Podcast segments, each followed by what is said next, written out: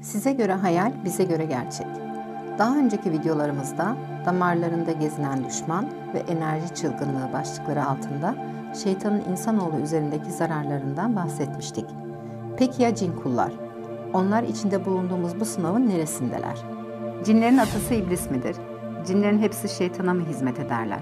Anlayabildiğimiz ve anlatabildiğimiz kadarıyla bu soruları cevaplandırmak ve dahası onların yaratılışları hakkında sizlere bilgi vermek istiyoruz. Rabbimiz Kur'an-ı Kerim Zariyat suresi 56. ayetinde ben insanları ve cinleri ancak bana kulluk etsinler diye yarattım buyurmuştur. Bu ayetten anlıyoruz ki cinler de kulluk ve ibadet etmek ile mükellef kılınmış kullardır. Erzurumlu İbrahim Hakkı Hazretleri'nin Marifetname eserinde yazdığı gibi cinlerin Hz. Adem'den 20 bin yıl önce yaratılmış olduğudur. Yani bizler henüz bu gezegende yokken onlar dünyanın dört bir yanında hüküm sürmekteydiler. Yine Hz. Kur'an, iblis ve soyunun ateşten, cinlerin ise renksiz, hararetsiz ateşin dumanından yaratılmış olduğunu bize açıkça bildirir. Dumandan yaratılmış olmaları tüm cinlerin kesinlikle iblise itaat ettiği anlamına gelmez. Biz insanlar cinlerden neden korkarız? Genellikle insanlardaki algı, cinlerin tamamının potansiyel olarak insanlara zarar veren, musallat olan şeytani varlıklar olduğu yönündedir. Bu kesinlikle açıklık getirilmesi gereken bir konudur.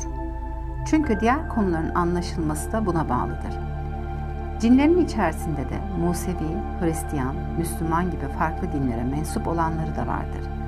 Hatta ateist ve deist olanları da. Onları bu kadar gizemli ve korkulur yapan, aynı alemde yaşayıp da onları göremiyor oluşumuzdan gelir. Ayrıca biz insanlar duyularımız ile göremediğimiz, algılayamadığımız tüm durumları bir tehlike olarak algılarız. Yeterince bilgi sahibi olmadığımız için onları bir risk unsuru olarak görürüz ve korkarız. Hatta adlarını dahi anmaz, üç harfler deriz. Peki hiç düşündünüz mü?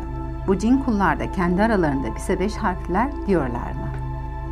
Önce anlamamız gerekir ki yaratılışımız farklı olsa da biz insanlar ve cinler aynı dünyada yaşamakta ve aynı doğayı ve tabiatı onlarla paylaşmaktayız.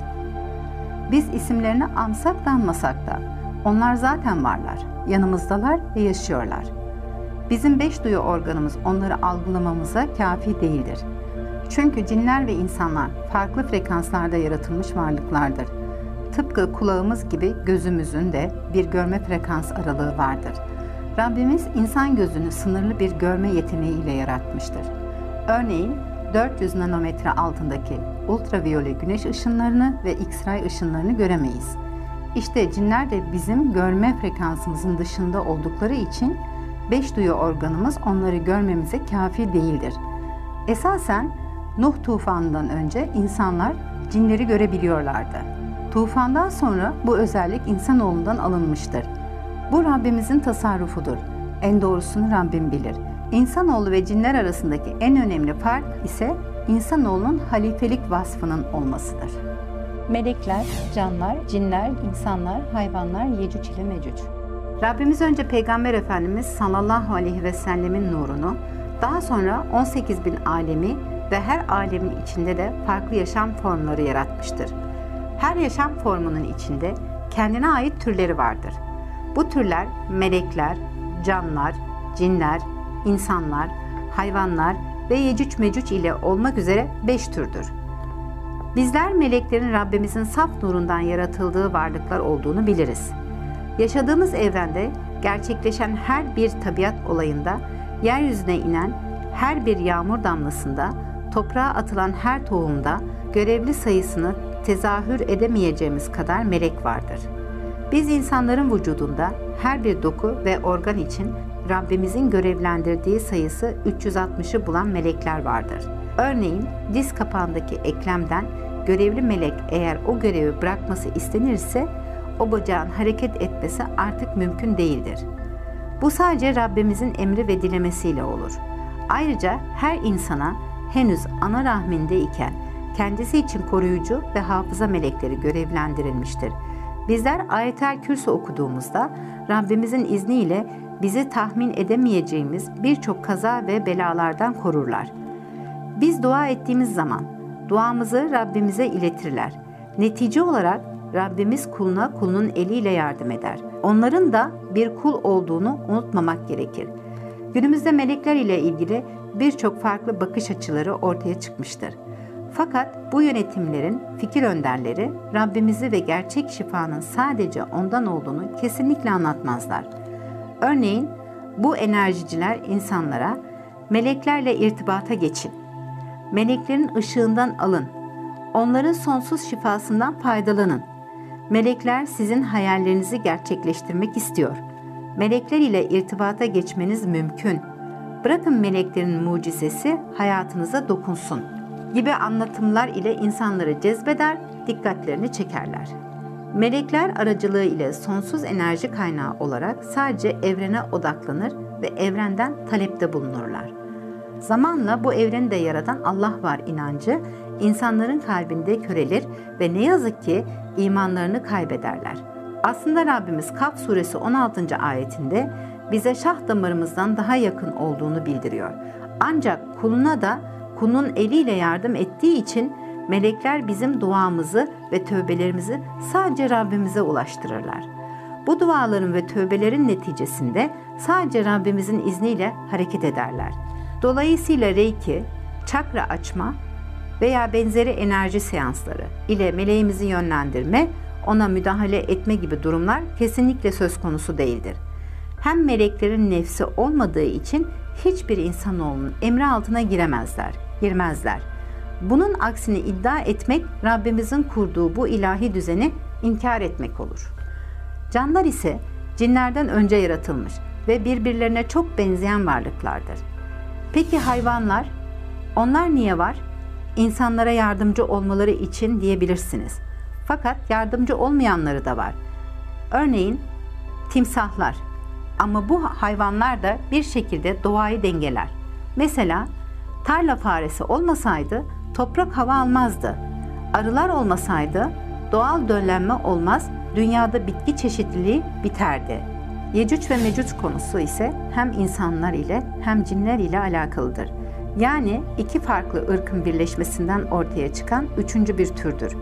Peki nasıl olur bu derseniz, Nuh tufanından önce erkek insan ve ifritleşmiş cin kadınların birleşmesinden Yecüc ve Mecüc ırkı vücut bulmuş ve yeryüzüne yayılmışlardır.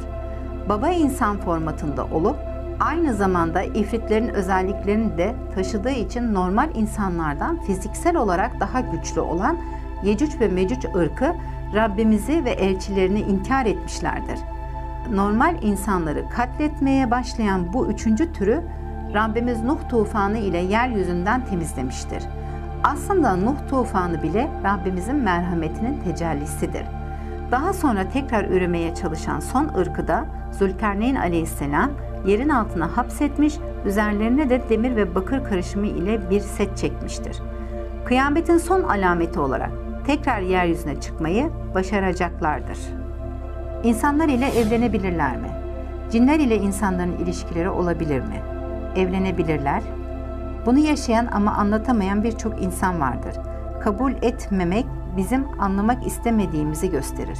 Fakat gerçek şu ki cinler insan vücuduna girer, kadın veya erkek insan vücudundan faydalanır ve insanlarla birlikte olurlar. Biz insanlar maddenin katı haliyiz. Cinler ise gaz halidir ve cinler o boyutta maddenin gaz halinden katı haline dönüşebilirler. Bu bilime sahiptirler. Hatta onların teknolojileri bizim algımızın da üzerindedir. Cinler nerede yaşarlar, ne yer ne içerler? Biz insanların vücudu nasıl toprağın dönüşmüş hali ise cinlerin vücudu da ateşin dumanının vücut bulmuş halidir. Biz yalın ayak ile toprağa bastığımızda nasıl ki toprak ile karışmıyorsak onlar da atmosferde karışmadan yaşarlar ve cinler yaratılış tabiatlarına uygun olan tüm elementlerde de yaşarlar. Akarsu yataklarında, denizlerde, toprakta, ormanlarda, havada, atmosferde, başka gezegenlerde yaşayan cinler de vardır. Bu kullar insanlara UFO suretinde de bir süreliğine görünebilir. Müslüman olan cinler biz Müslüman insanların evlerinde kendilerini güvende hissederler. Bizlerin yediği gıdaların buharı ve dumanını koklamak suretiyle beslenmiş olurlar. Besmele ile bırakılmış helal gıdadan Müslüman olan cinler de beslenirler. İnsanlar gibi sevmedikleri gıdalar da vardır.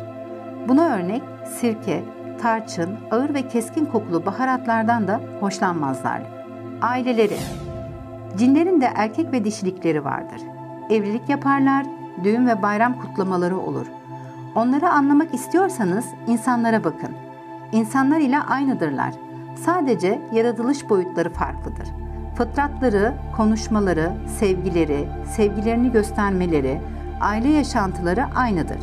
Kadın cin gebe kalabilir. Gebelik süresi yaklaşık bir ay 10 gündür. Annelik ve yavrusunu koruma içgüdüsü onlarda da vardır. İnsanların aile yapıları ve örf adetlerinin çoğunu cinler de uygularlar. Neye benzerler? Cinlerin siyahi, beyaz, çekik gözlü gibi ırkları yoktur. Tek ırklardır. Sadece dış görünüşleri değişir. Burada anlaşılması gereken bir konu vardır. Cinlerin de iman ve inançları tıpkı insanlar gibi dış görünüşlerine, özellikle yüzlerine yansır ve suretleri değişir. Yani iman etmiş takva sahibi bir cinli kadın çok güzel görünebilir. Eskiden bu güzel görüntülü cinleri gören halk kendi arasında peri kızı demişlerdir. Ve bu tabir günümüze kadar gelmiştir. Yani cin ile peri aynı varlık, aynı kavramdadırlar. Cin kullarının kız çocukları da henüz günahsız, masum oldukları için onlar da çok güzellerdir. Aksi halde inkar eden ve iblise hizmet eden cinlerin sureti bir o kadar çirkin ve kötü görünümlü olur. Cinler, insan ve diğer yaratıkların bir süreliğine başka bir insanın veya yaratığın suretine girebilirler. Bir müddet sonra kendi orijinal haline geri dönmek zorundadır. Kayıp eşyaları bulabilirler. Işık hızının 3 katı hızlı hareket edebilir, çok hızlı coğrafya değiştirebilirler. Maddenin özünü yani hücre yapısını bile görebilirler. Bu yüzden kayıp bir eşyayı insanın aramasına göre çok kısa sürede bulur ve hatta getirebilirler. Cinler de hastalanır mı? Cinler de hastalanırlar. Bir organı zarar gördüğünde onların da canı yanar. Yani acıyı hissederler. Örneğin kadın cinlerde doğum yaparken doğum sancısı çekerler. Biz insanlar öldüğümüzde de toprağa karıştığımız gibi onlar da öldüklerinde atmosfere karışırlar. Yani her yaratılan öldükten sonra maddenin özüne geri döner. Cinlerin de nefsi vardır. Onlar da hem yaptıklarından hem de yapmadıklarından sorgu sual edileceklerdir. Peki ateşten yaratılan cinlerden cehennemlik olanları ateş nasıl yakacak? İnsanları, cinleri ve tüm kulları Rabbimiz yarattı. Dolayısıyla Rabbimizin yarattığı kulun hassasiyetlerini ve tüm yapısını çok iyi bildiği için o kulun tabiatına göre azap edecektir. Cehennemin bazı bölgeleri zemherir soğuktur. Orada azap buz ile olacaktır. İmam Gazali Hazretleri'nin Kimya-i Saadet'te belirttiği gibi yazın sıcaklığının sıcak cehennemin nefesinden, kışın soğukluğunun ise zemherir cehennemin nefesinden olduğunu yazmıştır. Kıyametin sadece insanoğlunun yaratılmış bütün kulların üzerinde kopacağı düşünülür ise, evet kıyamet cin kulları içinde aynı olacak ve onlar da mahşer günü hazır bulunacaklar. Cinlerin de alimleri, evliyaları, velileri ve şehitleri, hatta kendi içlerinden peygamberleri bile vardır. Kulluğun da mertebeleri olduğunu düşünürsek, cinlerin de amel ve imanların nispetince evliyalık ve velilik makamlarına ermeleri mümkündür. Şehitlik makamına gelirsek, iblis ve ordusu cin kulları köleleştirmek ister ve kendisine hizmet etmesi için zorlar, hatta zarar verir. İman etmiş cin kulları ile iblisin ordusu arasında bu sebeple çok şiddetli savaşlar olmuştur ve halen de olmaktadır. Bu savaşlarda hayatını kaybeden cin kullar Rabbimizin izniyle şehitlik makamına erebilirler. Çünkü hak din için savaşmış ve can vermişlerdir. Yine Süleyman peygamberin emriyle cinlerin mabet, çanak ve kazan yapımında kullandığı ve bazı cinlerin denizin derinliklerine inmek için dalgıç gibi görev yaptıklarını söylemek mümkündür. Ayrıca birçok sanat ve zanaat alanında uzman cinler vardır. Onlar da kendi yaşadıkları kültürleri nispetinde insanlar gibi işin ehlinden eğitim alırlar. Cinlerin de insanlar gibi mimarlık alanında, tıp alanında ve birçok farklı meslekleri vardır. Hatta el sanatları ve musikide de yüksek yeteneklere sahip cinler vardır. Müslüman cinler de ibadetlerini insanlar gibi yaparlar. Abdestin farzları cin kullar için de geçerlidir. Namaz kılacakları zaman insanlarla birlikte imama uyarak namaz kılarlar, oruç ve hac, zekat gibi görevlerini de yerine getirirler. Yönetim şekilleri ve devletleri Cin kullar topluluk halinde yaşarlar. En küçük birimi ise ailedir. Sonra aşiretler, kabileler, şehirler, son olarak da bu şehirlerin bağlı olduğu bir devlet vardır. Yaşadığımız yüzyılda sınırları Avrupa kıtasında Arnavutluk'tan başlayan, Anadolu'da Hatay'a uzanan, Ege Denizi'ni ve Karadeniz'in de bir kısmını içine alan cin kulların devletleri vardır. Bu devlet din, sosyal ve kültürel farklılıklar sebebiyle eyaletlere ayrılmıştır.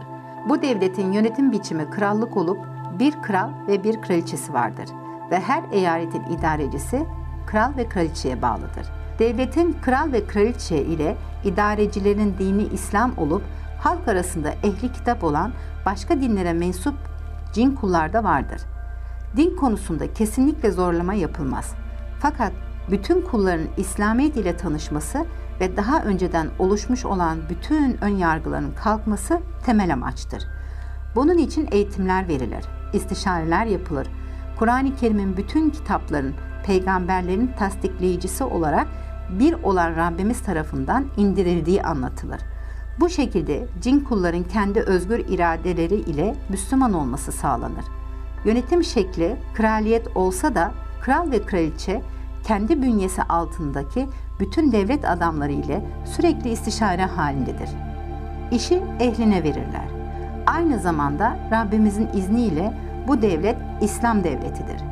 Üzerinde maneviyat ehlinin de her anlamda desteği vardır. Çünkü sonuç olarak hak din için mücadele verilmektedir. Savaş hak ile batılın savaşıdır.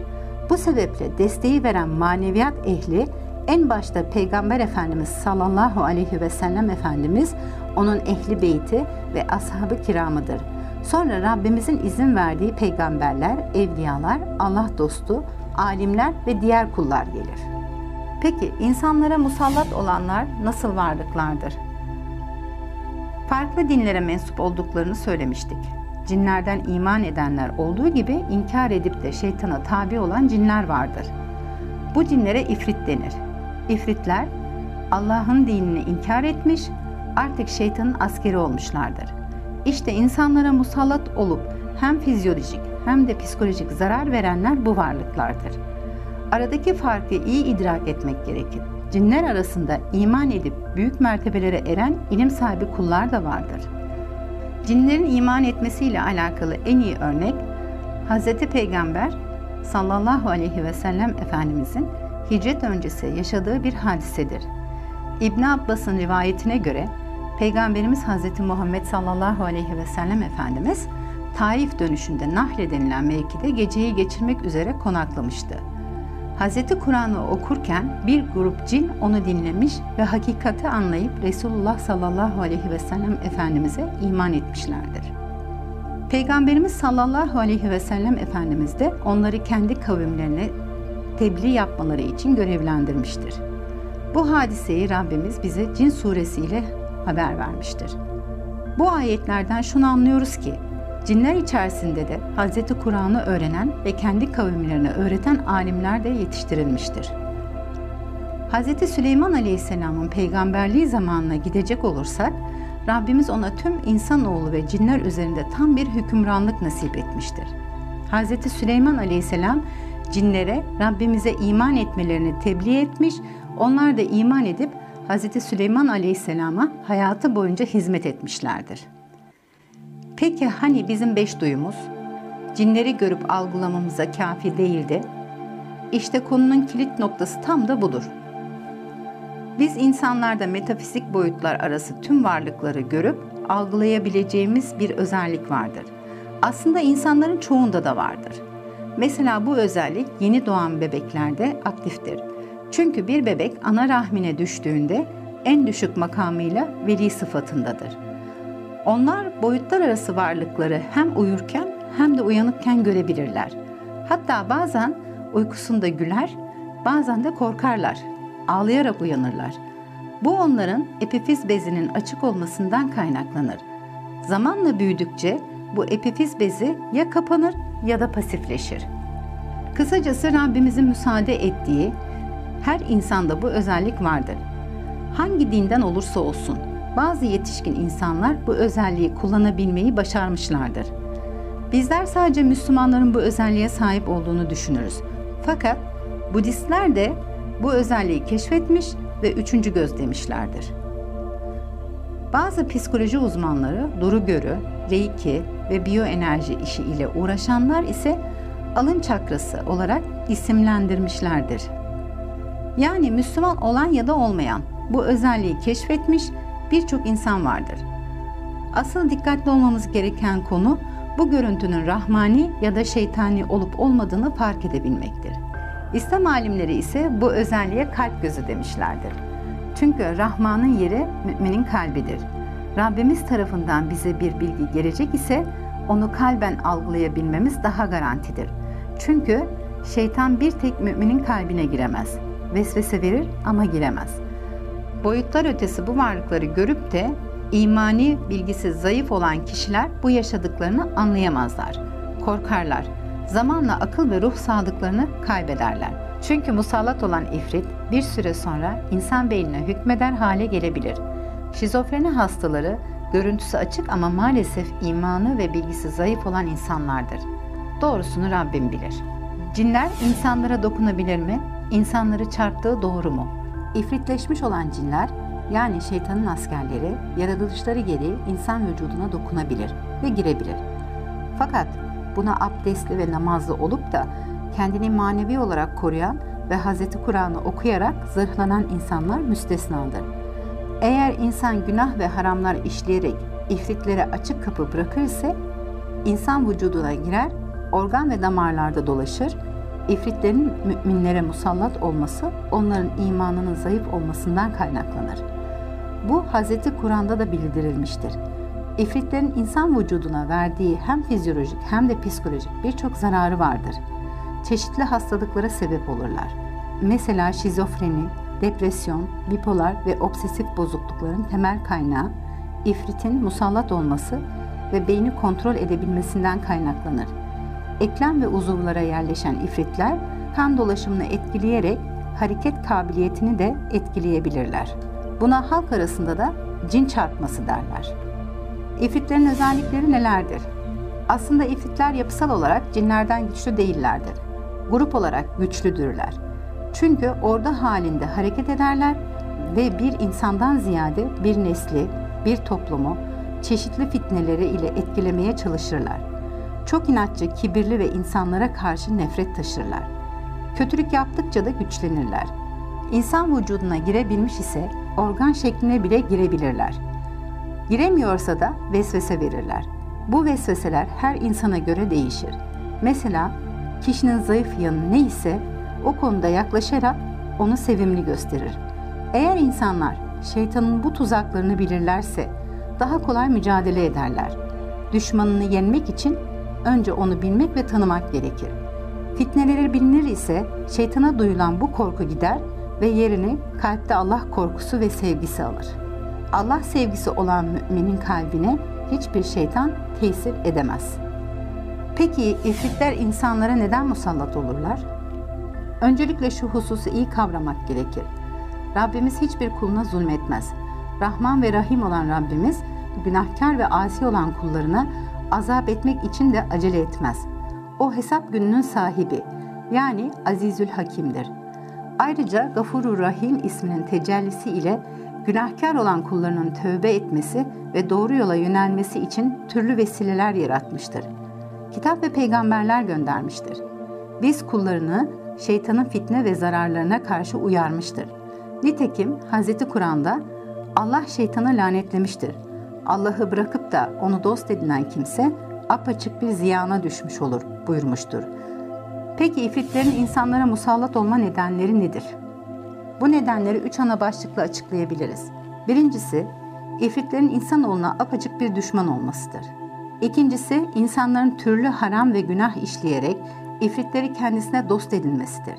Bu şekilde insan kendisine musallat olan ifrite farkında olmadan kapı açmış. Yani ona izin vermiş olur. Bu ifritin insan vücudunda ruhsatlı olma durumudur. Yani hak kazanma durumudur. Besmelesiz satılan her adım, abdestsiz dolaşmak, haram lokma, gıybet, dedikodu, zina, doğadaki hayvanlara zarar vermek ve her türlü kul hakkı bu günahların başında gelir. Bazı günahların vebali ise soy bağı ile nesilden nesile sirayet eder. Yani bir insanın işlediği günah sebebiyle bir ifrit o kişinin çocuğuna ya da torununa musallat olabilir. Örneğin bir dede besmelesiz yaptığı bir işte fark etmeden bir cin kula zarar verir ise ya da bilerek bir hayvana zarar verir de tövbe etmeden ölürse cin kulun hakkı devam eder. Ölen dedenin çocuğuna ya da torununa sirayet eder. Bu şekilde nesilden nesile devam edebilir. Çünkü insan ömrü yaklaşık 80 yıl iken cinler bin yıl yaşayabilirler. Ta ki soydan bir insan zinciri kırıp soy tövbesi yapıncaya kadar. Bu yüzden devamlı hem kendimiz hem geçmiş nesillerimiz için soy tövbesi yapmalıyız. Doğrusunu Rabbimiz bilir. Fakat biz soydan sirayet etkilerinin bitmesi için hem kendimiz hem de geçmiş nesillerimiz için Allah'tan af dilemek zorundayız. Üçüncüsü ise insanın dünya hayatında tabi tutulduğu sınavı sebebi ile de musallat olabilirler. Bu da Rabbimizin dilemesiyledir. Halk arasında karabasan diye bilinen varlıklar da iblisin neslindendir. İnsanlara uyku halinde musallat olup rahatsızlık verebilirler. Bebekleri bile uykusunda korkuturlar.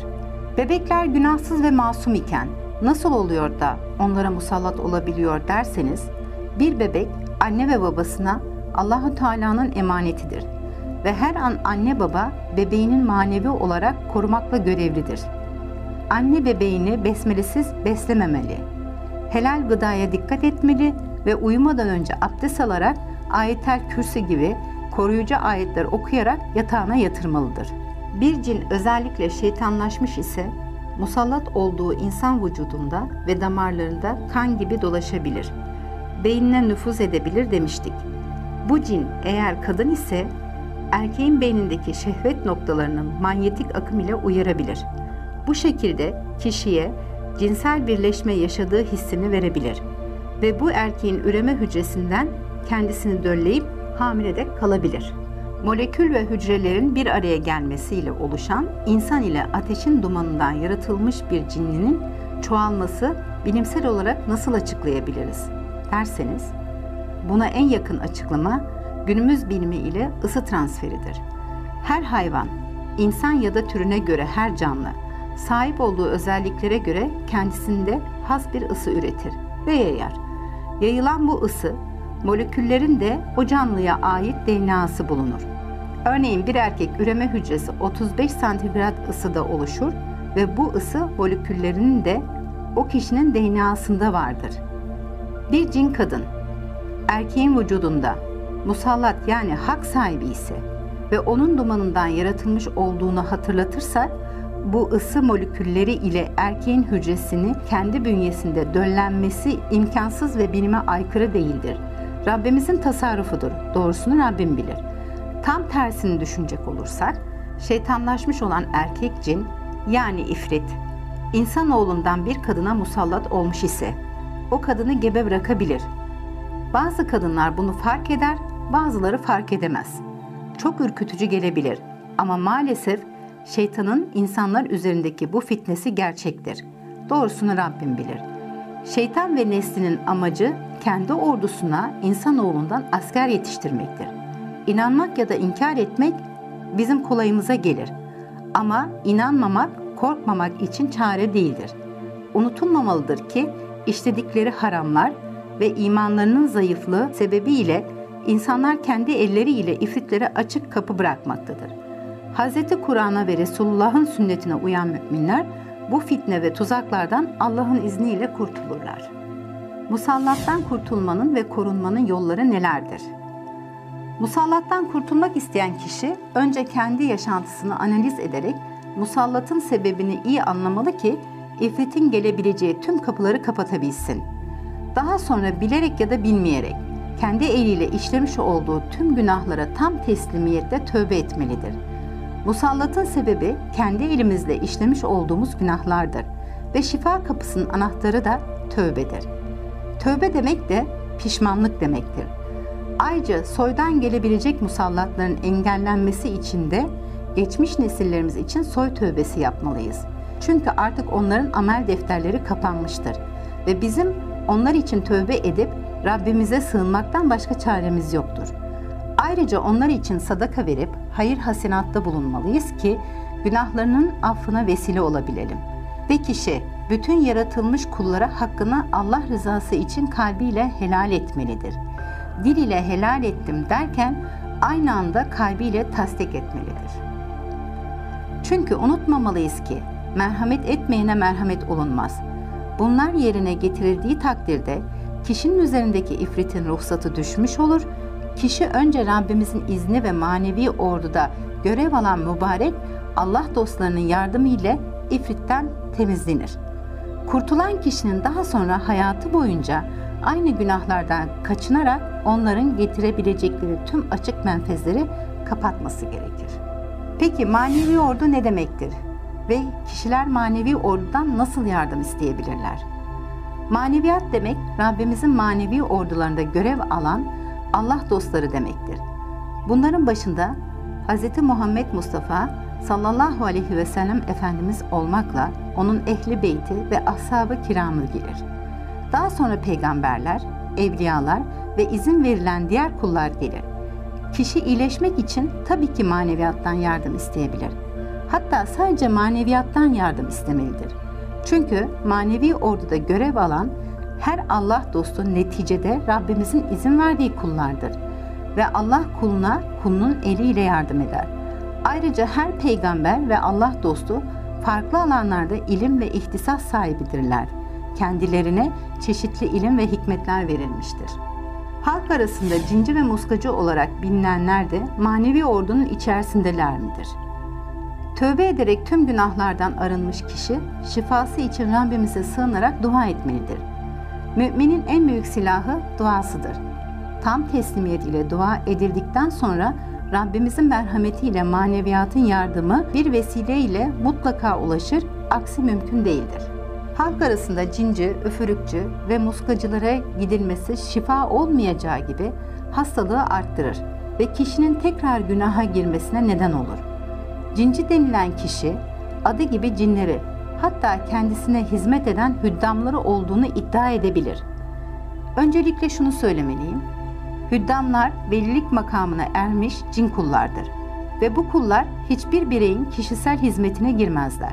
Tek gayeleri tıpkı diğer veliler gibi hakkın rızasını kazanmaktır. Ayrıca bu cinci dediğimiz kişinin cinler ile iletişim kurabiliyor olması kesinlikle sizi iyileştirebileceği anlamına gelmez. Yeryüzünde cinleri ya da diğer boyuttaki varlıkları algılayabilen birçok insan vardır.